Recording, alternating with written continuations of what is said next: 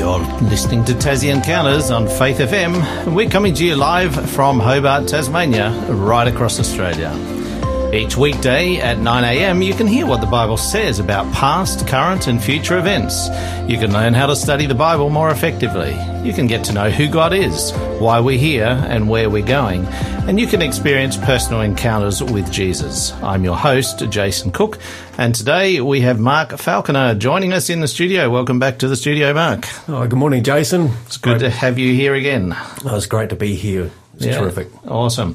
Now, this is our first day back live after having a bit of a break for a little while, and uh, we have missed you. I must say, I've missed our interactions with our listeners, and uh, it's good to be back on air live today. And uh, good to have you returning uh, in the studio, Mark. Um, this is going to be a more regular uh, event for you. So uh, I'm just. Um, uh, wondering what you're looking forward to about uh, doing a more regular radio presentation. Well, what I'm looking forward to is unpacking the Word. Mm. The Bible often seems like a a document that has no relevance today. People say the Bible. Can you spell that? Mm. B I B L E. So for people that don't see the relevance of the Bible in their daily lives, and so I'm looking forward to unpacking that and making it relevant to our daily living. That's awesome. Well, I'm uh, looking forward to it as well. Now, Monday programs uh, David Leo used to do on a regular basis. He's uh, taking a break from the on air programs for a little while. So we're going to have Mark and also Arfi, uh, who we'll introduce in due course. He'll be also uh, presenting some Monday programs as well. Now, Mark, uh, today's program is called is, is, Jesus Really Serious About Saving Humanity? Now, you're going to be doing a whole uh, bunch of programs, uh, a series of programs sort of titled Is Jesus Really Serious About? Uh, today's is Is He Really Serious About Saving Humanity? Do you want to just uh, give us a very brief overview of what we're going to be talking about today? Well, what we're looking at today is obviously the question is is God actually really serious about saving humanity? Is he serious about saving me? We often feel that God is at a, at a distance. Is he interacting with my life? Am I really that important to God that he would really save me? Now, to illustrate that, we're going to be looking at a, a special treaty that God, so called, signed back in Genesis 15. It's an unusual way of ratifying treaties, and when we unpack that, we will see that, hmm, indeed, God is really serious about saving humanity. And that makes it important for us today mm. because if we understand that God is serious about saving humanity, then that can give us comfort and assurance. Awesome. Well, I'm uh, looking forward to digging into this. Um, just a reminder for our listeners, 0488 880891. That's 0488 880891. That's our Tassie Encounters show number. We'd love you to text in, interact with us today, and uh, you can also use that number to claim our free book offer. We'll have a, a question a bit later, probably, uh, to ask you, and we'd love to hear from you this morning. So, uh, Mark, uh, let, us let's, let's get into our program, and uh, I know you're going to share a bit of a, a, historical story. Yeah, and look to introduce introduce our historical story. It's going to be looking at treaties and contracts, and most of us are familiar with contracts. When you go to work, the new employer will give you a contract, and some employment contracts are 22 pages long. And you sort of think, wow, do we really need 22 page contracts in order to take up employment? Well, we do today, unfortunately. Why is that, I wonder? That's a good question. I guess uh, we we uh, live in a, a, world of litigation. Litigation, The lawyers love it, don't yeah, they? They absolutely love it. Line their pockets, don't they? Mm. Um, but it's also because we don't trust, do we? That's true. Yeah. And once we got to refer to the contract, the relationship's often broken down. But contracts are often meaningless. And as you said, Jason, they all end up into the court and, mm. uh, and racking up the big bills. Treaties are exactly the same. Do you know how many treaties are signed and broken between countries? People sign the Nuclear Non-Proliferation Treaty, but they all go on make nuclear weapons. Now, there was a treaty that was signed back in the 1930s. and you will recall 1930s, in the late 1930s, it was a tumultuous time. Mm, just before the war Yeah, and, and uh, after the Second World War. First, First World War. The First War, sorry. After the First World War, before the Second World War. Yeah. And, and, and the First World War was still in the minds of the people. So could you imagine in the late 1930s as the rumblings of World War II were, uh, and, and the clouds of war were gathering that people were desperate to avoid war. So you could imagine that the, the politics of the time was that we need to do everything we can to avoid war. Now, as you know, Hitler, he wasn't content with just Germany, was he? He was not. We know historically he was not. No, he he wanted to expand the territory of Germany, and he talked about the Thousand Year Reich and, and all that. But he was immediately had the eyes on a part of Czechoslovakia that was called the Sudetenland, and the Sudetenland was made of of many Germans that were there, and and what Hitler would do is that he would foment discontent there, and people were rioting. We want to join with Germany, and so he was wanting to slice off a little bit of Czechoslovakia. Well, what they did was that they got Mussolini, the um, Prime Minister of Italy, Daladier, the Prime Minister of France, and of course the president we often uh, know most of all is Neville Chamberlain. Um, do you remember what he was known for? I, I'm not familiar with uh, Chamberlain. I know um, as part of this, he was key as part of this uh, treaty, but um, tell me more about him. Yeah, well, look, he, he was known as the one of appeasement. Right. And that's what he was most famous for. So you had these three leaders there that gathered together in, uh, in, in Germany and they met with Hitler in order to avoid World War II. Now you can't blame them for that. And so what they were coming up with the Munich Pact, as it was called, but unfortunately became dubbed as the Munich Betrayal. But as the three leaders gathered there together with uh, Hitler, they signed a treaty to say, we will give you the Sudetenland.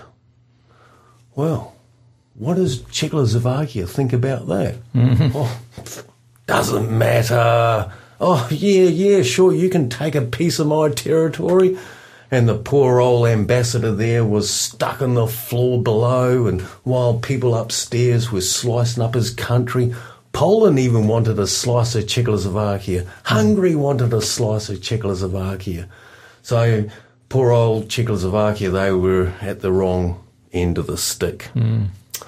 So, they signed the treaty, and uh, everyone shook hands and photo ops and all walked out. And Daladier of France, when he got back to Paris, there all the people at the airport cheered.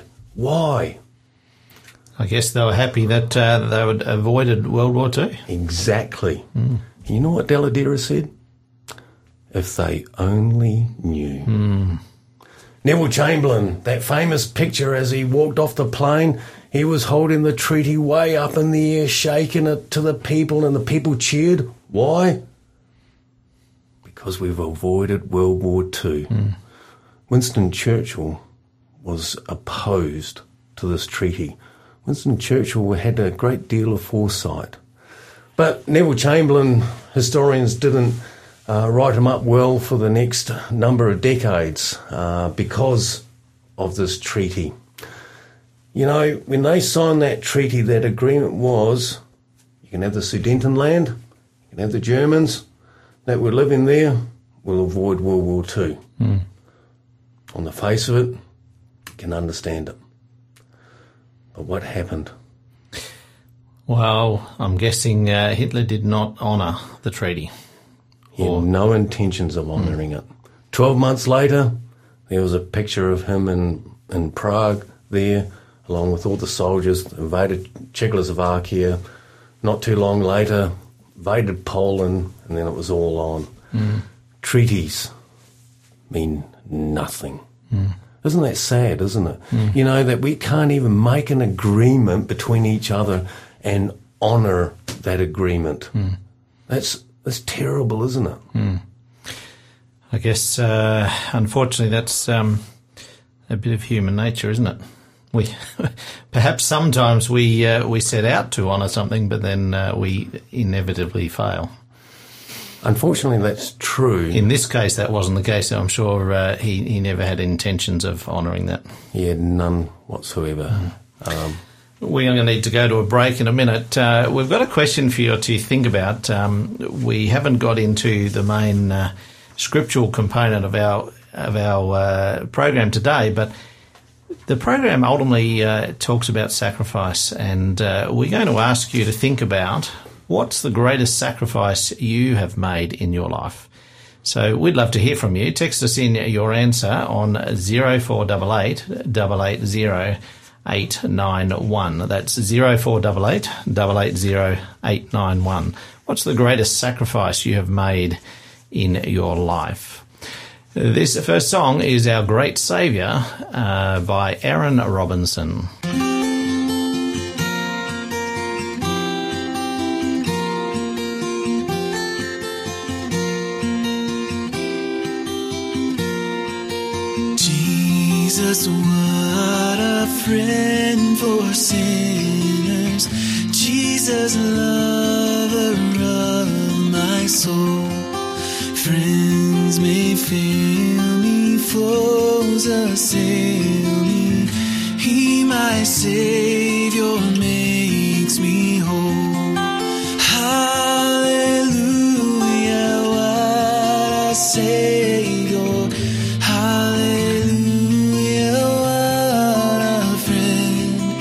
Saving,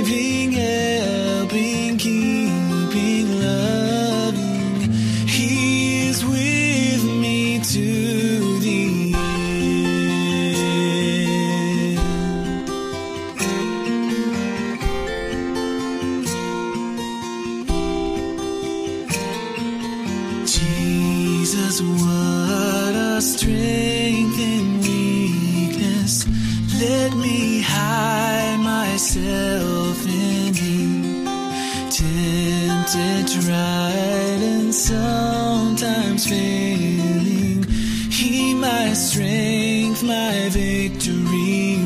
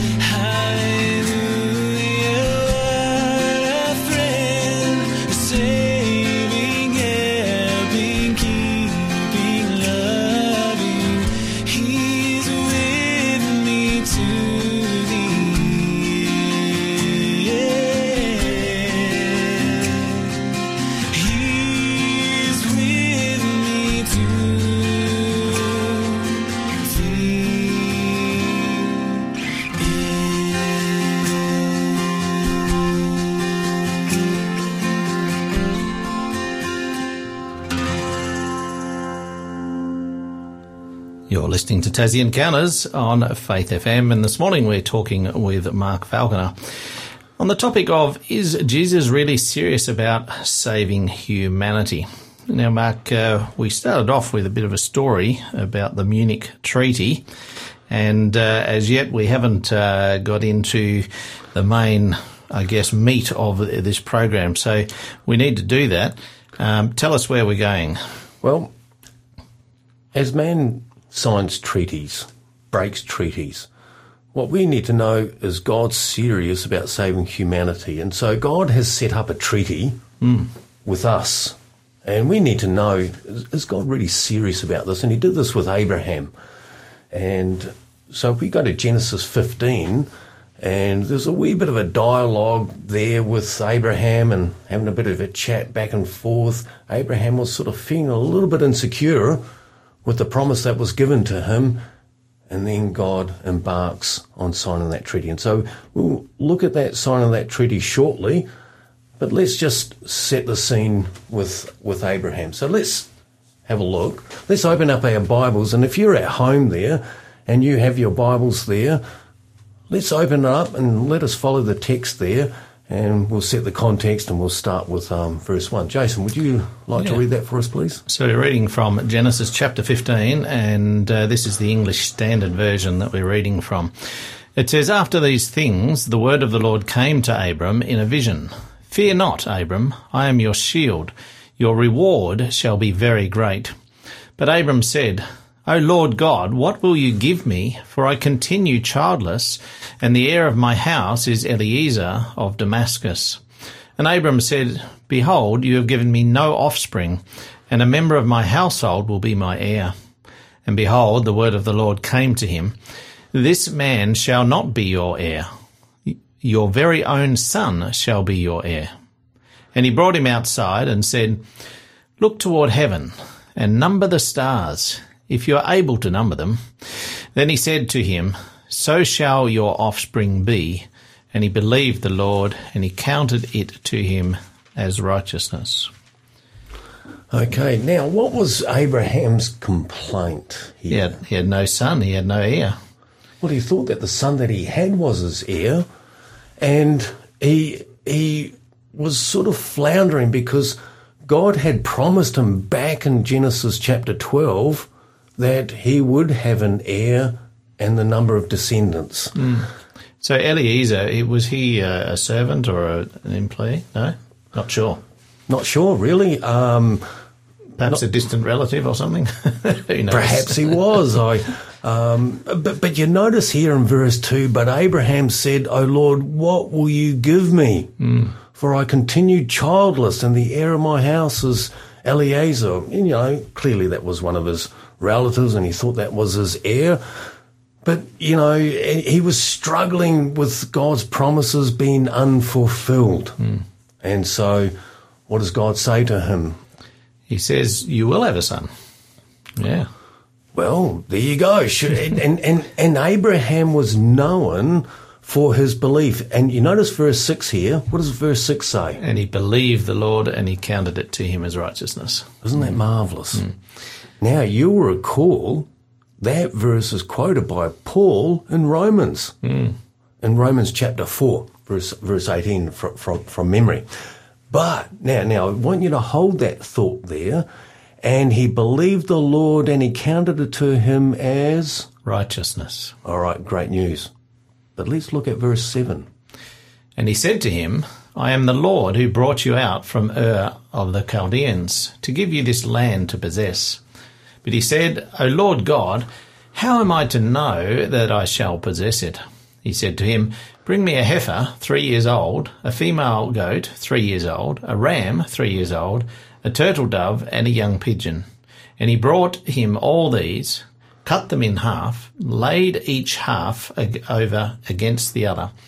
But he did not cut the birds in half. And when the birds of prey came down on the carcasses, Abram drove them away. Now, this doesn't say that God specifically asked him to do this, but but what what's in this thing that he's doing here? There must be some uh, tradition or some understanding of what this means. Yeah, look, it, there, there, there is, and we're going to unpack that just in a tick here. Okay. And we, we'll go to that. But you remember in verse 6 that he believed the Lord and he counted him as righteousness. But you notice in verse 7, I'm the Lord who brought you out of, from Ur of the Chaldeans. Then in verse 8, but he says, Lord, how am I to know that I shall possess it? Now, hold on, I thought he believed. Well, how do we how do we reconcile that? He wanted some uh, concrete evidence or something. Well, if, if you believe, you believe, don't you? and that you don't ask, how do you know? But but what, what's the good news on that one? Well, I guess God, God, um, uh, I guess God reassured him by Yeah. giving him something more more concrete. Well, well, he, he and he was wanting to reassure him. He was working with Abraham. Abraham was in a in a spot here because he he had all these promises. It's one thing to believe, but yeah, he was struggling with that. God, are you going to fulfill that? And so he asks that question. How do I know? So he has a few doubts here. Mm. He has a few doubts. Now, what what that means is you, you might have a few doubts in your Christian experience. Sometimes we have doubts. Is God really serious about saving humanity? Is God really serious about saving Mark? Me. Yeah, that's it. I think that's that's so uh, true. You know, I've experienced that in my life as well at times where you can imagine that God uh, is prepared to save many people, but not so sure about me personally. Mm. And, and that's the hard thing. And we, we, we sit back on our armchair. We might be having a, a little bit of a, a drink and having a few snacks, and we pontificate and bloviate and think, oh, yes, God saves humanity. He loves everyone, mm. but not me. Mm. And we secretly say that. And so we too need that assurance. And God understands sometimes when we have those doubts. And the good news here, God understood that Abraham had a few doubts here and he was willing to work through him. And so now he comes down here and he comes to these really strange verses here of what, what, what he had to He, he- he had to bring a heifer, a female goat, a ram, and uh, he also brought turtle dove and young pigeon. But he cut in half the the bigger animals. Now that sounds really gross, doesn't It it? does. It does. And for all the animal rights activists out there, this is a shocking stuff. And it is. Um, when we sign contracts, we go to the lawyer and we sign every page and we initial every page, and that's how we ratify contracts. So this was an, an old way of uh, understanding some sort of contract. In the ancient Near East, this was the way that they ratified contracts. Now, they used to do that between countries, and they would get these animals, cut them literally in half, and then they would have pigeons. Now, what we need to do is not get locked into thinking, "Oh, this is so gross," and you know they they they're brutal. Um, they are behind the times. We need to look at the context hmm. of the times. This is how it was done. And so this is what Abraham understood how treaties were done. Hmm. And so God is speaking to Abraham through means in which he would understand. And it was uh, something that was to be taken very seriously. Absolutely. Hmm. You don't cut these animals in half for nothing. But we're going to unpack that shortly. We'll, we'll come back after our break. Now, earlier we asked you a question. What's the greatest sacrifice you have made in your life? We'd love to hear from you. Text us in your answer on 0488 880891. And if you haven't written that number down, do write it down because we've got a free book offer coming up. That free book, uh, book offer is called Man of Peace. We'll be giving you a bit more information about that shortly. But right now, this is our next song. This is Chris Rice with Hallelujah, What a Saviour.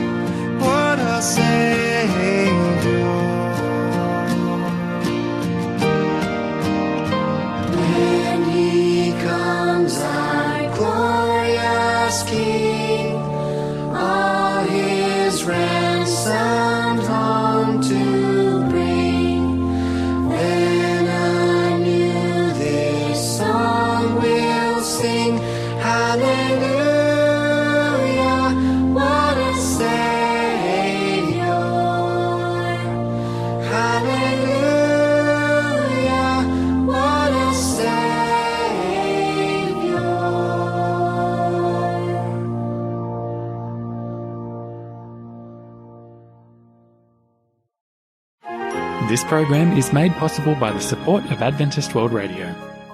You're listening to Tassie Encounters on Faith FM, and you're back with us on our um, program titled Encounters with Jesus.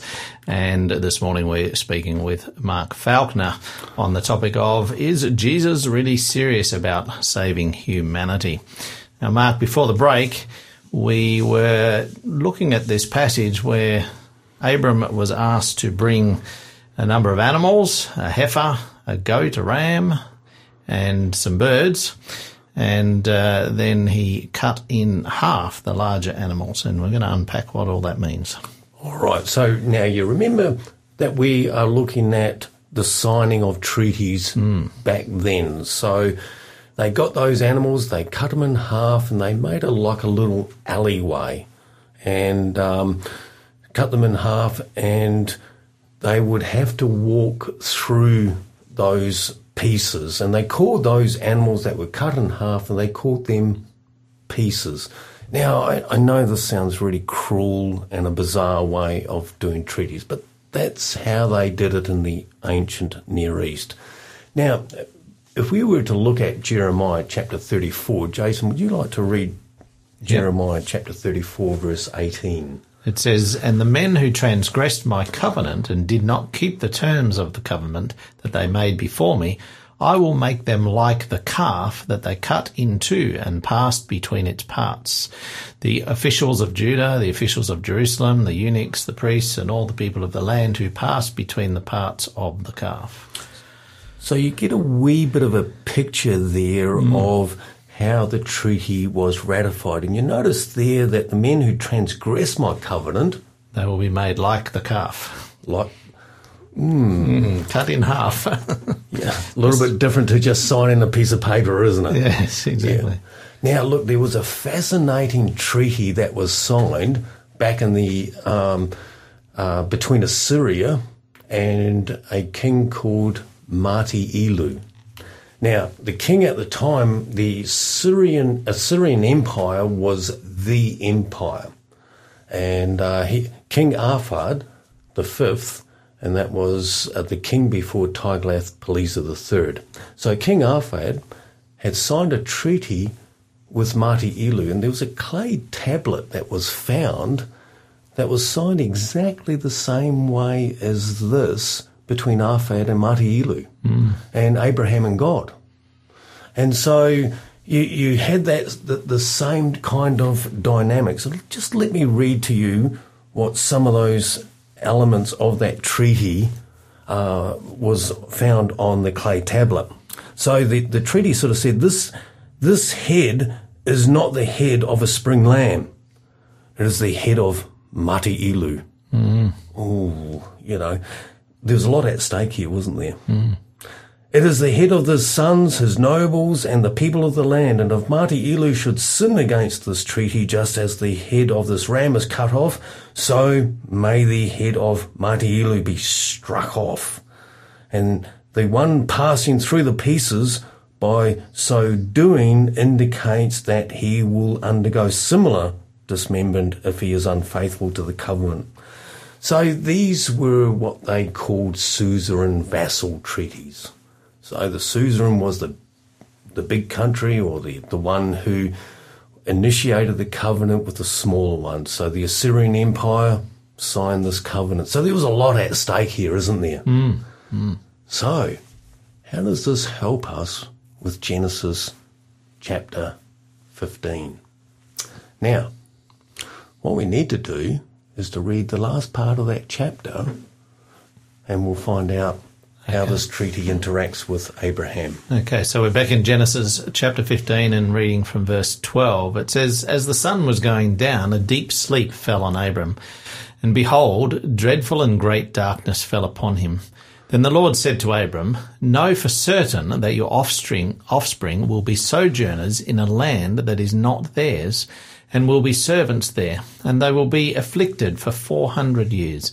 But I will bring judgment on the nation that they serve, and afterward they shall come out with great possessions. As for you, you shall go to your fathers in peace.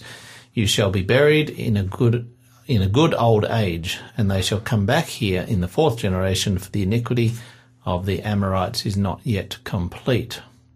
And then it finishes off in verse 17 when the sun had gone down and it was dark, behold, a smoking firepot and a flaming torch passed between these pieces.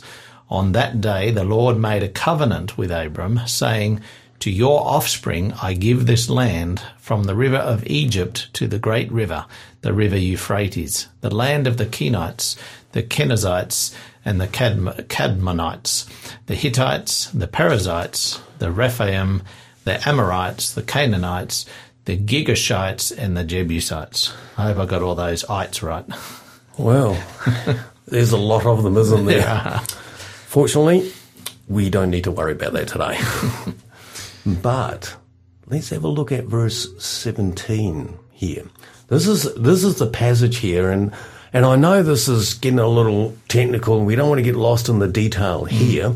Just remembering, is God serious about saving humanity? Mm. He's setting up a treaty with Abraham here. Okay, so look at let's look at verse 17. So when the sun had gone down, And uh, behold, it was dark, and behold, a smoking firepot and a flaming torch passed between these pieces. what on earth does all that mean? Good question. But meaningless, isn't it? But we have a clue here.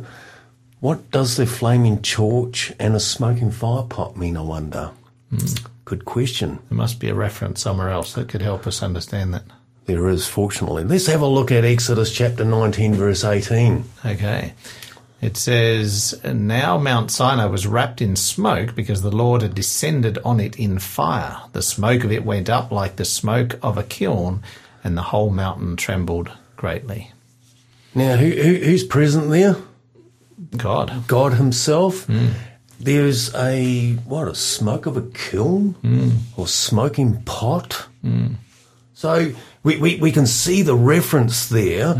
And so God is likened to a smoking fire pot. Let's go to the next chapter of chapter 20 and verse 18. It says in 20 verse 18, Now when all the people saw the thunder and the flashes of lightning and the sound of the trumpet and the mountain smoking, the people were afraid and trembled, and they stood far off. You can't blame them standing far off. Mm. That would be frightening, wouldn't it? Mm. But how is God described here? Uh, thunder and flashes of lightning, and somewhere the mountain was smoking. All right, that's pretty frightening stuff, isn't it? Mm. Now, but you notice here that there's not only God is not only described as a sound of a trumpet and a mountain smoking, but there's also flashes of lightning. Hmm. Now, that is the very similar Hebrew word that is used here in Genesis chapter 15. It's So, flaming torch. Yeah. so let's flip back now. Let's go back to Genesis chapter 15. Let's read verse 17 again and let's put the some of the pieces together. So when the sun had gone down and it was dark, behold, a smoking fire pot and a Who- who's flaming torch. Well, that represented God. All right. And a flaming torch passed between these pieces. pieces. Okay, so you got the smoking fire pot and the flaming torch. Flaming torch, 20 verse 18.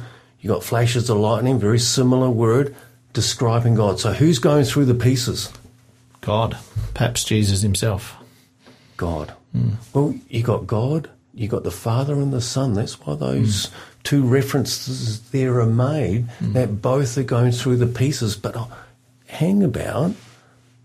How were the treaties ratified with the suzerain and Vassal Treaty? Who went through the pieces when treaties were, were ratified? The people who broke the treaty normally. Yeah, right? the, the, the, yes. well, the, the, the one who Or was the, the, the uh, weaker one. the, the weaker one. Yeah. It was the weaker one who had to walk through the pieces. So in this case, who was supposed to walk through the pieces here? Was it Abraham? You would expect it to be Abram. Yeah. That's what Abraham would have expected when doing these pieces. And so it was him who expected to walk through. But here it is God who walks through the pieces. You know, that's never been heard of before. Mm. Fascinating, So God it? was turning this treaty upside down almost. Turn, exactly. Now we're going to see the implications of that in our next section. Well, it's time for our break, but before we do, we've got our free book offer Man of Peace. Once a man came into this world whose life and message started a movement that continues to grow rapidly more than 2,000 years later. Called the Man of Peace, Jesus of Nazareth took on the proud and powerful religious elite of his day. He chose common fishermen as his closest associates. He was a skilled carpenter, but never owned his own home. He healed the sick and raised the dead and offered peace to everyone. Real, lasting, personal peace. He still offers that peace today and he offers it to you. So this is the book that we're going to be giving away right after this break. Uh, but right now, we're going to our next song, which is Savannah Ellis with It Is Done. crucified by hands and hearts and voices he had made, sacrificed by those he came to rescue, came to save. Forgiveness trampled over sin now and forever. It is finished.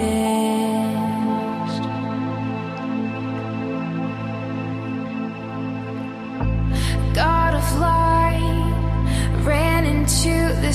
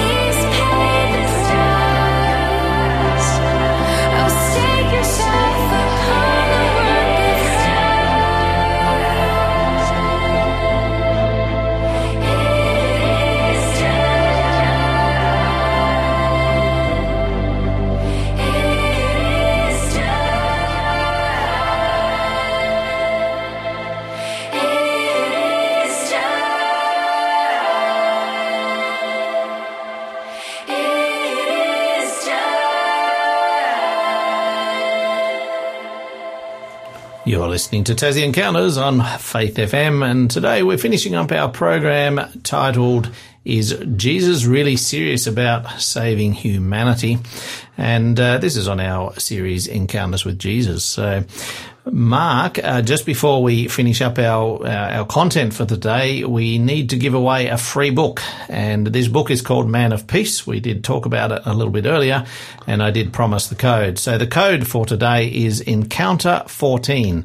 If you can text in that word, Encounter 14, no spaces, text it into 0488 880 891. We've got five copies of this book to give away. So the first five in will receive a copy of this book. Encounter 14, number 1 4 on the end. No spaces. Text it into 0488 880 891 and we'd love to get you a copy of this book. Now, Mark, we've got just a couple of things to finish off here in, well, we haven't quite really fully unpacked Genesis 15, but, uh, No, we haven't. I, I, I know this is- sounds fairly technical, but if we just run with it and bear with it, we can see the beauty on how God works through humanity. Now, you remember that God is wanting to save humanity. The Messiah was to come through the line of Abraham, and Abraham was to be a blessing to the nations, and God is wanting to save humanity. So, how is he going to communicate this message? Hmm. So, he sets up this treaty. You remember that's the suzerain vassal treaty, empire versus a smaller nation. The empire is the suzerain, the smaller nation is the vassal, and it was the vassal nation that would walk through the pieces. Hmm. but we just learnt that this was representing God walking through those pieces. Now, this was unheard of. Nobody had ever heard of God. Um, the, the, The more Sus- powerful, yeah. the- yeah, walking through the pieces. Fascinating. And that's striking. What does that say about God? That says uh, God doesn't work in the way that we expect him to. No, he doesn't. and and you remember the text of the the treaty says that if I break this treaty, this my head is representative of that lamb. That'll be true. cut off. And so God is so serious about this. He was was willing to allow the very existence of God to be at stake if he broke this treaty. That's how serious he is about this treaty. And this treaty is about saving humanity. So we come to a key word here. Let's go back to verse 10. Yeah, and it says, uh, and he brought him all these and cut them in half and laid them uh, each half over against the other, but he did not cut the birds in half. So there's a lot of cutting here. There is a lot of cutting. Now, this, this word cut is actually a very important word in Hebrew. That is a technical word that is assigned to cutting covenants. Hence the cut, cut, cut, cut, which we all find really quite gross and grotesque about with all these animals. But putting all that aside, this is about cutting of the covenant.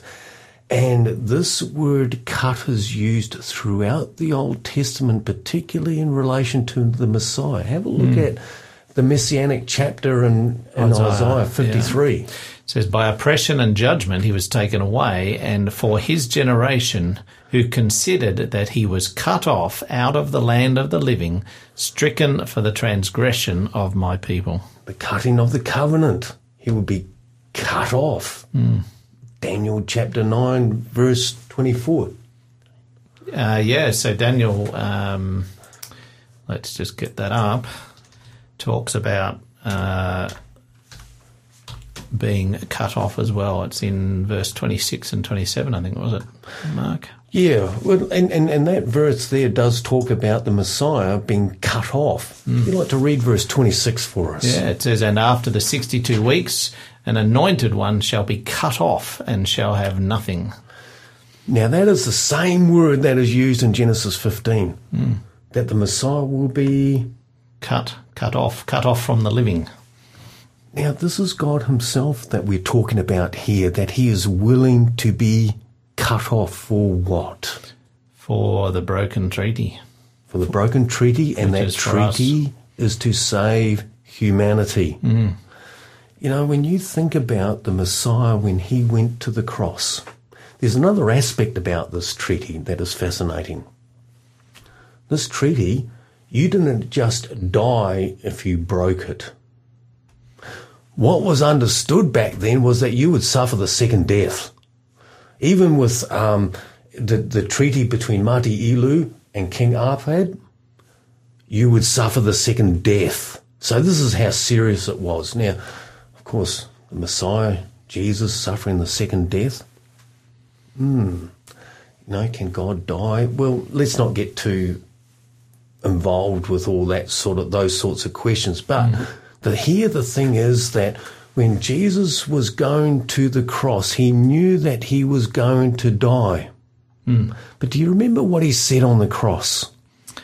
He said a couple of things. Um, He said, "Why why have you forsaken me? Is that the one? Yes.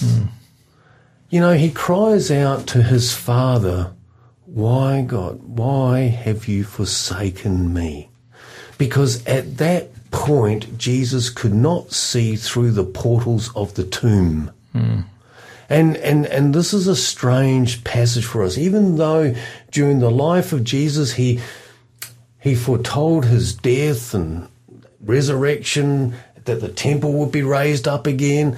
But yet at that moment, Jesus thought that he would not be raised up. Hmm. Why did he do that? Why did he go to the cross? He went to the cross to save. Us. Hmm. Fascinating, isn't it? Hmm. Absolutely fascinating.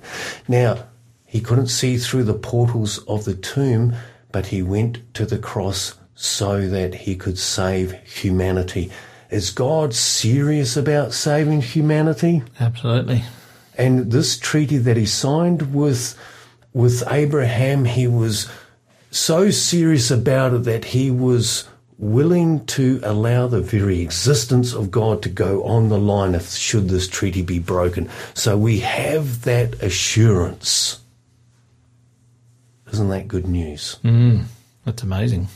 And the resurrection assures us that we have salvation that is offered to us. But what is our response to that? We have to uh, make a choice, and uh, it's up to us to uh, accept that or not. Well, it is. And, and, and if God had given us everything, which He had, He's mm. given us everything. There's nothing that He could, He was willing to be cut off mm. that we might live. Mm. And so God wants us to give everything. Let us walk with God each and every day. Let us walk with Him, dedicating our thoughts and our hearts with Him each and every day. Thank you, Mark. That's uh, a, a technical but uh, a very fascinating study that we've done here on Genesis 15. I think it gives us a striking insight into the character of God, doesn't it? It does, and uh, and what He was prepared to do for us. Mm, amazing. Now, uh, next time you're on with us, you'll be talking about is Jesus really serious about growing the church? So uh, we will look forward to that. And tomorrow we'll have Peter Watts back in the studio, and uh, um, we're going to be starting a new series called Daniel and the God of Wisdom. And uh, of course, um, he's going to be doing some series called Is God for Real, which we'll talk about tomorrow as well. Do remember that we've got a. Um, uh, free book offer today. Encounter 14 is the code. Text it in to 0488 880 891. Have a good day. Marvelous grace of our loving Lord, grace that exceeds our sin and our guilt. Yonder on Calvary's Mount outpoured, there spilled. Grace, grace, God's grace, grace that will pardon and cleanse within. Grace, grace, God's grace, grace that is greater than all our sin. Marvelous, his grace freely bestowed on all who believe. You who are longing to see his face, will you this moment his grace receive?